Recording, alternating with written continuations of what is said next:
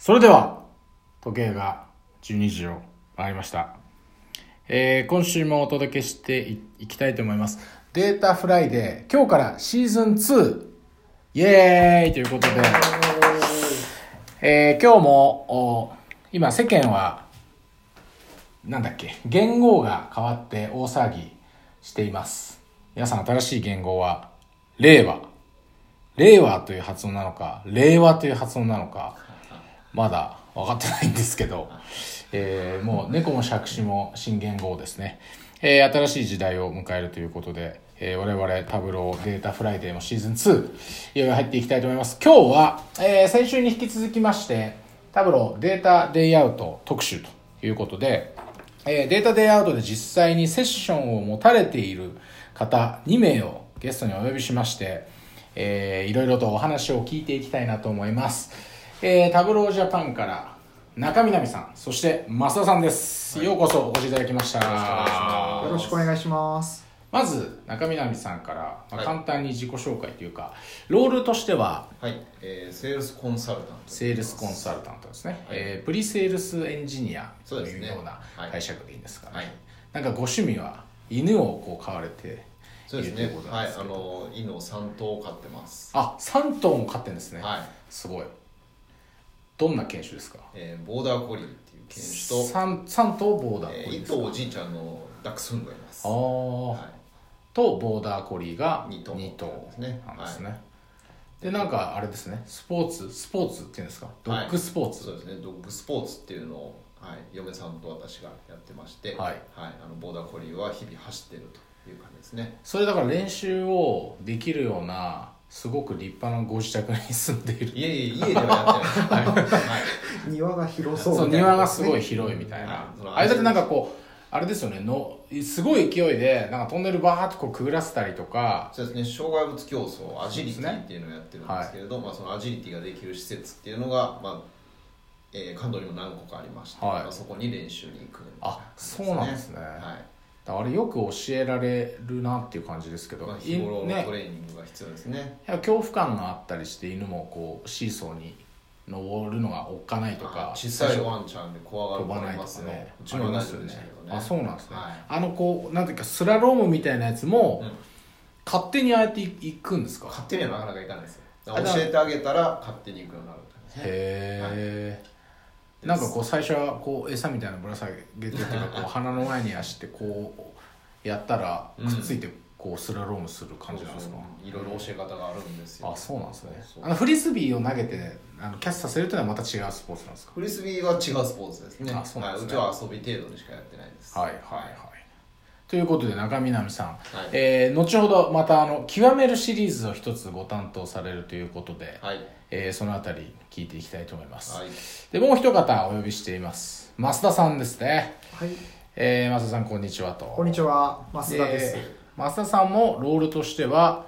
えープリセールスエンジニアそうですね、はい。ということでですね。えータイミング的には中南さんと同じタイミングで実は同期になりますと。同じタイミングでシアトルのブートキャンプに行ったそうですね、はい。悪友ですね 悪友かどうかっていうのは、この場はちょっと記録に残るので、ちょっと何とも言えないですが、そうですね、はい。はいで、えー、と増田さんはだから私と今主に普段パートナー様向けということで一緒に動くのが多いですけど、はい青木さんとはもうよくご一緒させていただいております。何やら映画がご趣味と伺っておりますがそうですね、ちょっとなかなか最近見れてないので、ネットフリックスとかになりがちなんですけれども、ネットフリックスもねタブローユーザーですから。そうですね、大きなお客さん、データ取られてますね。はい、もうマーベル系が好きでよくあのアクションもののやつを見てこう週末すっきりするみたいな。マーベルって言ったら今思い出したんですけどキャプテンアメリカってあったじゃないですか。キャプテンアメリカありますキャプテンアメリカのやった俳優クリス・エヴァンスっていう確か名前だと思うんですけど、あの人のおじさんがタブロ社員なんですよ。えこの人のおじそうそうあれそう。パトリック・エヴァンスっつってお日本にも来てましたよ。あのエンベレットアナリティクス関係で一回日本に来て必ずそのつかみのネタは必ず彼はそれを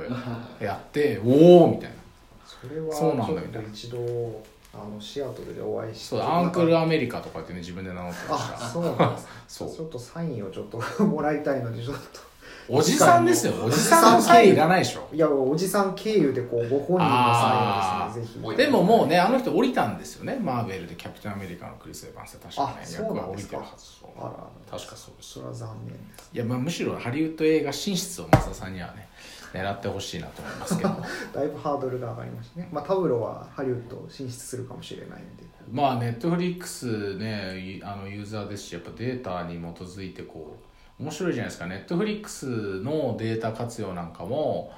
そのどこのシーンがよく見られているとかどこがスキップされているかっていう。でそれがね日本だと今あの学習系のおコンテンツってあるじゃないですか。はいはい。今昔も予備校ってあの我々世代ってこう必ず通って、えーあれでしたけど今ってもうなんかこうオンデマンド学習がすごく進んできたりとかね。ブロードバンドのね普及によって別に塾行かなくても携帯で見られますみたいな、はい。ってなった時にこう学生がどこのシーンをこう、ま、何回も聞いてるとか巻き戻してるとか止めてるとか、はい。そこで授業やめてるとかね全部データが取れるんでである先生はだって開始5分でみんなこうドロップしていくとか。あとはなんかここはテストに出ますっていう例えばそういう発言があるとそこのフレーズっていうかねそこの続きだけを何回もやっぱこうループしてはい見てるとか、その辺がやっぱこう学生とうまい成績とこうままたデータと結びつけていくと面白いものが見えてきたりして。今だとちょうどスタディサプリやってるリクルートマーケティングパートナーズさんとかも、まあ、リクルート自体がタブローの大きなお客さんなので,、うん。ですね。まあ、若干某 D 社も入ってるところがありますけれども、まあ、タブロー化していくんじゃないかっていうところでちょうどう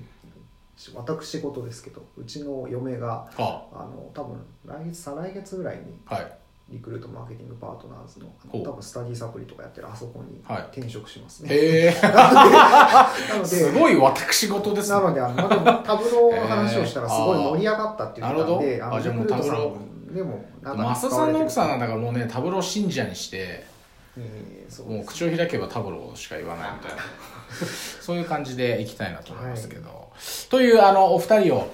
お招きして、えー今日お届けしていきたいんですが、えーいよいよ5月の14日ですね、えータブローとしても令和になって初めてのイベント。5月1日に開演なので5月14日ちょうど2週間後に、えー、と Data Friday Data Friday じゃない。 Data Friday はこれ私のこれでしたね、えー Data Day Out 東京、えーやります。お二人はだから Data Day Out 去年の2月のやつっていうのはまだ入社前だったんですかね。そうですね。そうです。まあ、去年は去年で結構人がわーっていっぱい来ましたけれども今年はあれよりも多いってことなんで結構大変かなと思います。でまず、まあ、お二人の担当されるセッションにお話しいただく前にちょっとそれぞれ注目のセッションっていうのをちょっとお伺いしていきたいと思うんですけど中南さんが注目されているセッション何かありますか？はい、私が注目しているセッションは17時スタートからのスバルさんのセッション B7 ですね。B7 セッション。はい、スバルにおける七点抜刀のタブロー全社導入。あこういうタイトルのやつですね。これでいいですね。座席わずかってことでまだ申し込みが可能になってますしね。す5時スタートなんでまあ仕事上ちょっとギリギリっていう人も最後駆け込みでぜひ聞いてほしいですね。はい。で私製造業さんを今担当させていただいてるんですが、はい。まあ、スバルさんはちょっと別の SC が担当してるんですけれど、はい。まあ、あの全社導入をされていくっていう上での、まあ、いろんな苦労話が、うん。まあスバルさんの方および子会社のスバライティクリエーションズの方が直接話されるっていうことで非常に興味深いんじゃないかなと、うん。まあ、今後データドリブンな会社を目指していく方々にはぜひとも聞いていただきたいセッションになると思います。さっきねあの中南さんからご紹介いただいて私も気づいたんですけど「七転び八起き」じゃなくてタイトルが「七点抜刀」って書いてあるっていうね。まあ、相当苦労されたんだろうなというのがこのタイトルでよくわかるっていう感じかなと思いますね。すごいですね。七点抜刀ですよ。なかなかね全社導入国語の教科書ぐらいでしか見ないな。かなかね日常会話で七点抜刀って言いませんからね、まあ、これ確かに注目ですね。まだあの残席もあるってことで興味がある方はすぐポチっていただいた方がいいですね。えー、増田さんは？私はですねちょっといくつかあるんですけれども、はい。えー、とまず一つ目はですね G の3のところの東大さんのやつがあるんですけどあ東京大学さんが追求する価値創造ストーリー、これはあの裏側であのパートナーさんの富士通さんが導入をしてくださって、はい。ようやくこうか事例として、まあ、東大さんこれまであの東大で入れたっていうのをなかなか言ってくれなかったんですけれども、ようやく許可が下りてよ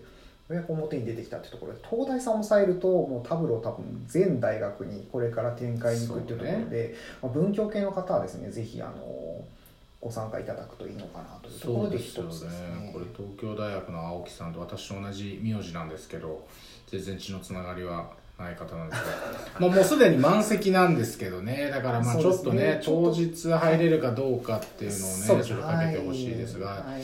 お昼の G さんの東京大学さんですね、はい。他が？もう2つありましてもう2つがですね、えっと、F の4の JAL さん、はい、NTT データ ×JAL ですね。はい、これもですね、まあ、かなり今まさに動いているところではあるんですけれども、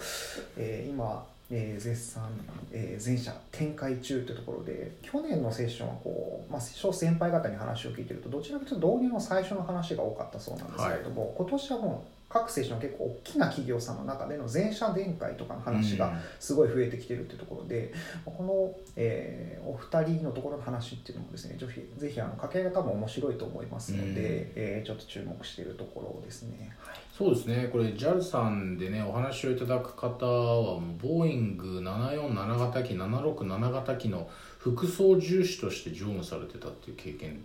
の方が今ねデータを活用してっていうのは非常に面白いあれですしさっきのまあスバルさんは七点抜刀してますけどで NTT データ JAL さんはテイクオフ全社展開の夜明け前って言ってますからねこれから夜が明けていくって話なんでしょうね。そうですね。で最後一つがですね、えっと E4 のところのえっと NEC ソリューションイノベータさんのところなんですけれども、はい。こちらはですね、あの NEC さんの、まあ、グループ、まあ、NEC さんの本体のところで全社導入をやろうとしていて、その話をちょっとしてくださるっていうところで、うんうんうんえーまあ、これまでパートナーさんの中で、えーまあ、売ったりとか導入はしていただいてたんですけれどもパートナーさんの中でそもそも全社導入をしたっていうところの話ってあまりなかったので、うん。えーまあ、実際に作作ることもできますし自社内でも入れてもらったっていうところで、まあ、ちょっと深い話が聞けるんじゃないかなっていうところでちょっとこの話はあの個人的に聞きたいというところで。そうですね。この NEC ソリューションイノベーターの徳谷さんは私も仕事柄あのよくお会いする方ですけど黒ネタ豊富って書いてあるんで。そうですね。あのエサイヤの方ならではの多分あの黒ネタとあと、まあ、昔ながらのクラシックな会社がどう変わっていくのかってお話が聞けるかなと思います。苦労する苦労するもんなんですね。やはりあので技術的な苦労っていうよりかはやっぱこう文化を変えていくところのそうですね。そこだと思います。あかの先日3月頃にデータマネジメントっていうセミナーの時にもちょっとお話をしたんですけれども、えー、と企業の仕組みのところってこう結構ハード面の話とソフト面のところがあって、はいえー弊社の福島もよく話してるんですけれどもこう 7S っていうフレームワークがあって、まあ、はい。マッキンゼーのフレームワークなんですけれども、はい。そのハード面で例えばシステムを変えるとか、んは別に戦略を変えるとかもできるんですけれども、それは枠の話なんでできるんですけど、こうカルチャーを変えたりとか、うん。こう共通価値みたいなのを変えたりとか人を変えたりとかうん。スキルセットを変えるって、そこがやっぱり時間がかかるので、うん。まあ、そこを変えるっていうところがまあタブロでできる部分ではあるんですけれども、まあ、社内で変革をしていくっていうところがなかなかやっぱり皆さん苦労されているまあデータドリブンにしていくっていうところがまあ価値あるところなので、まあ、そこをぜひちょっと各社から事例を聞いていただきたいなと思います。ですねですね。じゃあ今あの増田さんからもちょっとキーワード出たんですけどデータマネジメントですね。でこの G6 というセッション極めるシリーズタブロージャパンがお送りする G6 の極めるタブローセルフサービスデータマネジメントのセッションをなんと中南さんがご担当されると。はい。いうことで、はい。えーまあ、紹介ページには技術的なコンテンツがお好きなユーザーの皆様にディープなテクニカルセッションを提供とはい。書いていただいてるんですが、はい。まあ、触りだけでいいですけど、まあ、はい。本番美味しいところは本番まで取っといていただいて、はい。大体ざっくりこうこんなことをやりますっていうのはどんなことをされるんですかこのセッション。そうですね、えータブローで分析する手前で、まあ、データの整備で、まあ、結構皆さんお困りだっていうのはよく私もお客様にお会いして、えーお伺いするお話なんですが、まあ、はいそれを解決するがために、昨年タブローが出したタブロープレップというツールがあプレッります。プですね、はい。でそれをこう使いこなす上でのテクニックをいろいろとご紹介しようというふうに予定しています。これだからハンズオン形式ではなくて基本的には、あのこう調光スタイルではいいいんだけれど、はい。あれですかデモなんかも一部こうはい入ったりしてっていうこはいとですか、動かすところも一部入れていこうかなと思いいいまです。すね今準備はバッチリですか？もう大体できてます。あ大体できていると、はい。素晴らしい。すごいですね。いやその当日までにねでもまたなんか新しい2019.2が出ちゃうとかね。そういうあのことがない限りね大幅に変えることはないかもしれないですけど、はい。まあ、今あので、えー、と Prep に関しては Prep Builder と Prep まあ Conductor サーバー側で、まあ、両方カバーするようなイメージではい。プレップコンダクターのお話も少し交えようかなと思います、まあ、メインは Prep Builder でどんな形でこう成形していくかっていうところをまあこういうふうにやったら楽ですよみたいなお話ができればなと思います、 Prep 自体はやっぱりまあ非常に便利便利ですよね。うんそうですね。でもやっぱりちょっと癖はあるですか？使うのに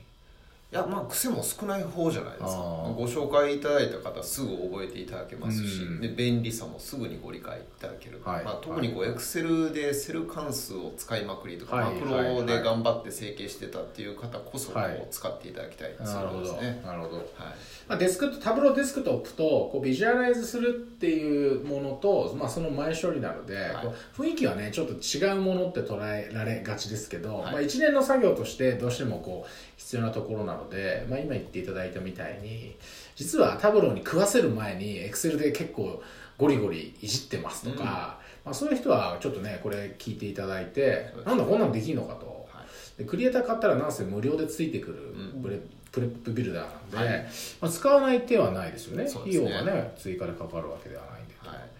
ということで参加いただきたいんですけどもはや満席ということですね。でこれ非常に人気ですね極めるシリーズね。だからこれがたいことに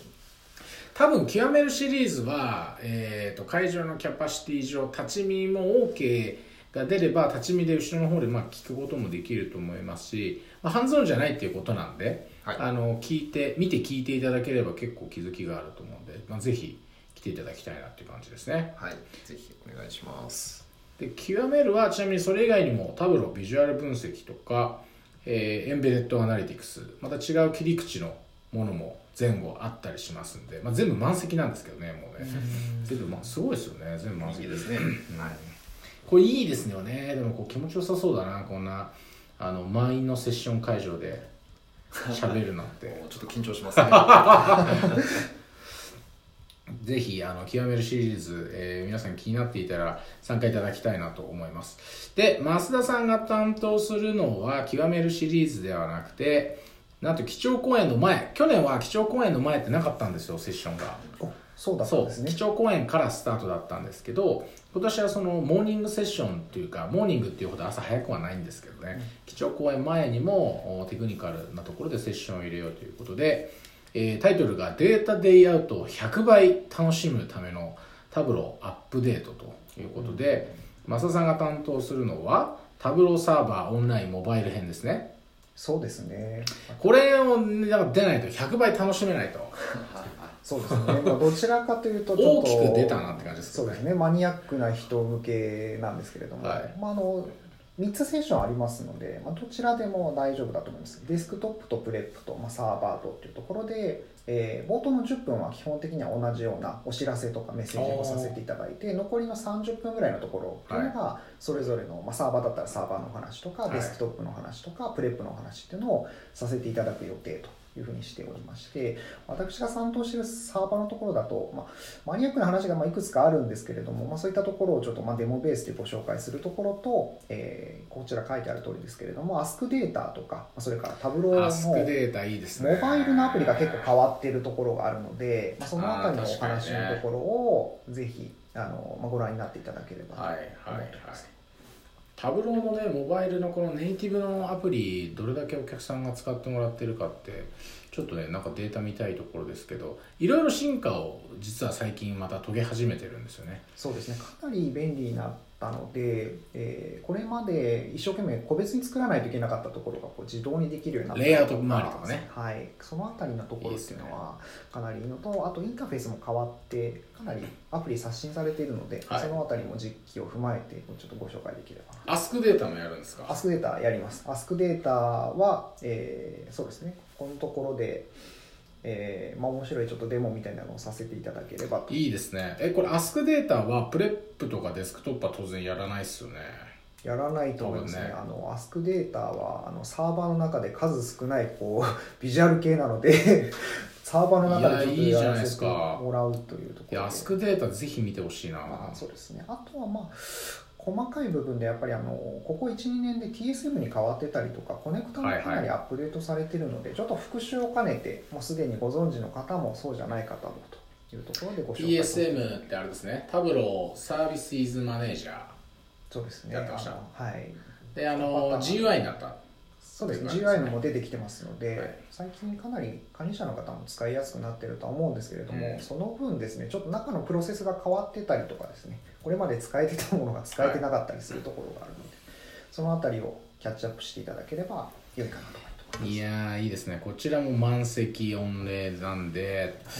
えーと100倍楽しむためのアップデートデスクトップ編もプレップ編もサーバー編も全部満席と。すごいですね。基調講演の前そうですね。3セッション朝早くからですそうなんねで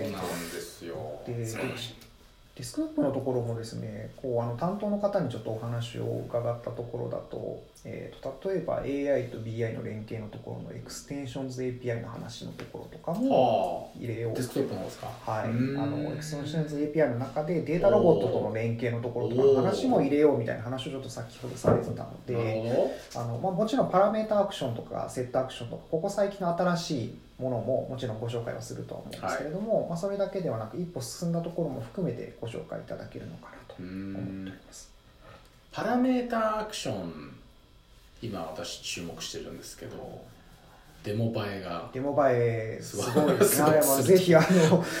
ちょっとマスターしたい。そうですね。見ていただきたい感じていただきたい使えるようになっていただきたい19.2ですよね。19.2ですだから19.2ベータ今現時点ではベータ版なんで514のこの本番までには GA 版が出ている可能性もあったりなかったり。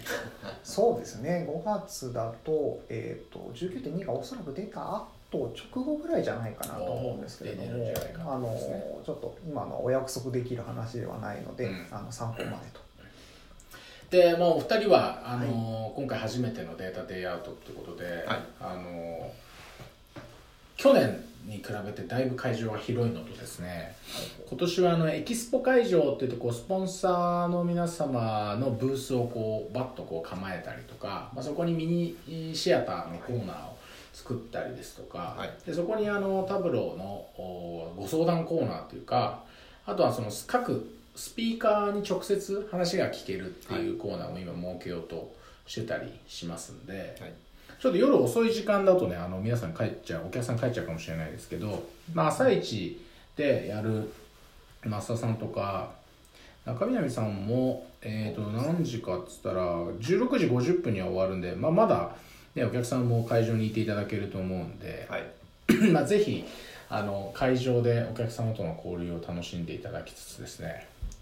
えーなかなかタブロー社員もこの辺入れないんでうん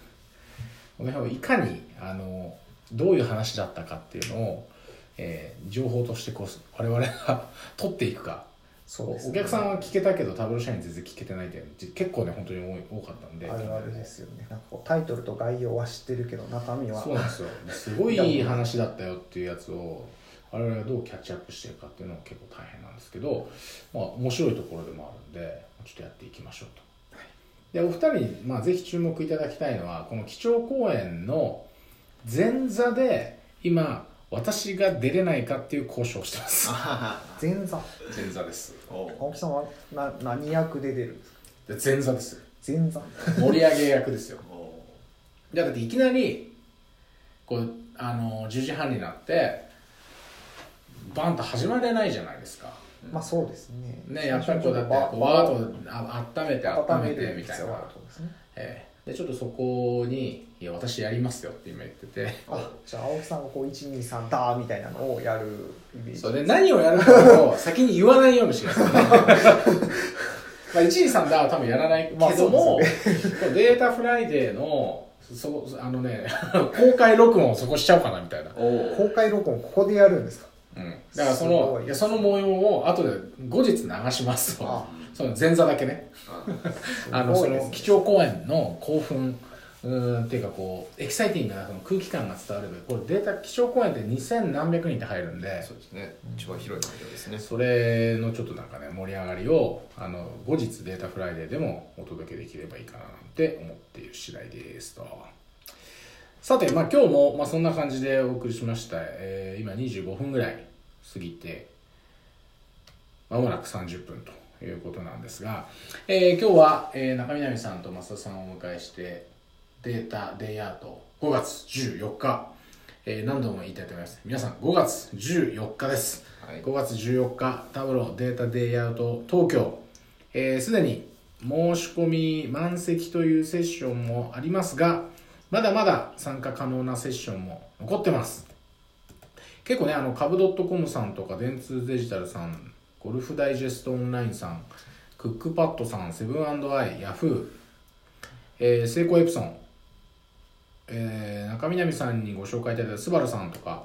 えー、EC ビーイングクックパッドさんとかまだまだあの入れるものも、まあ、中電さんとか中部電力さんとか結構まだまだあのセッションの席空いてるものもありますしまあ、当日セッションだけじゃなくてエキスポブースの方に来ていただいたらタブロ社員もいますし、えー各スポンサー様によるソリューション展示なんかもありますんで、はい。まあ、基調講演もまだまだ満席出てませんので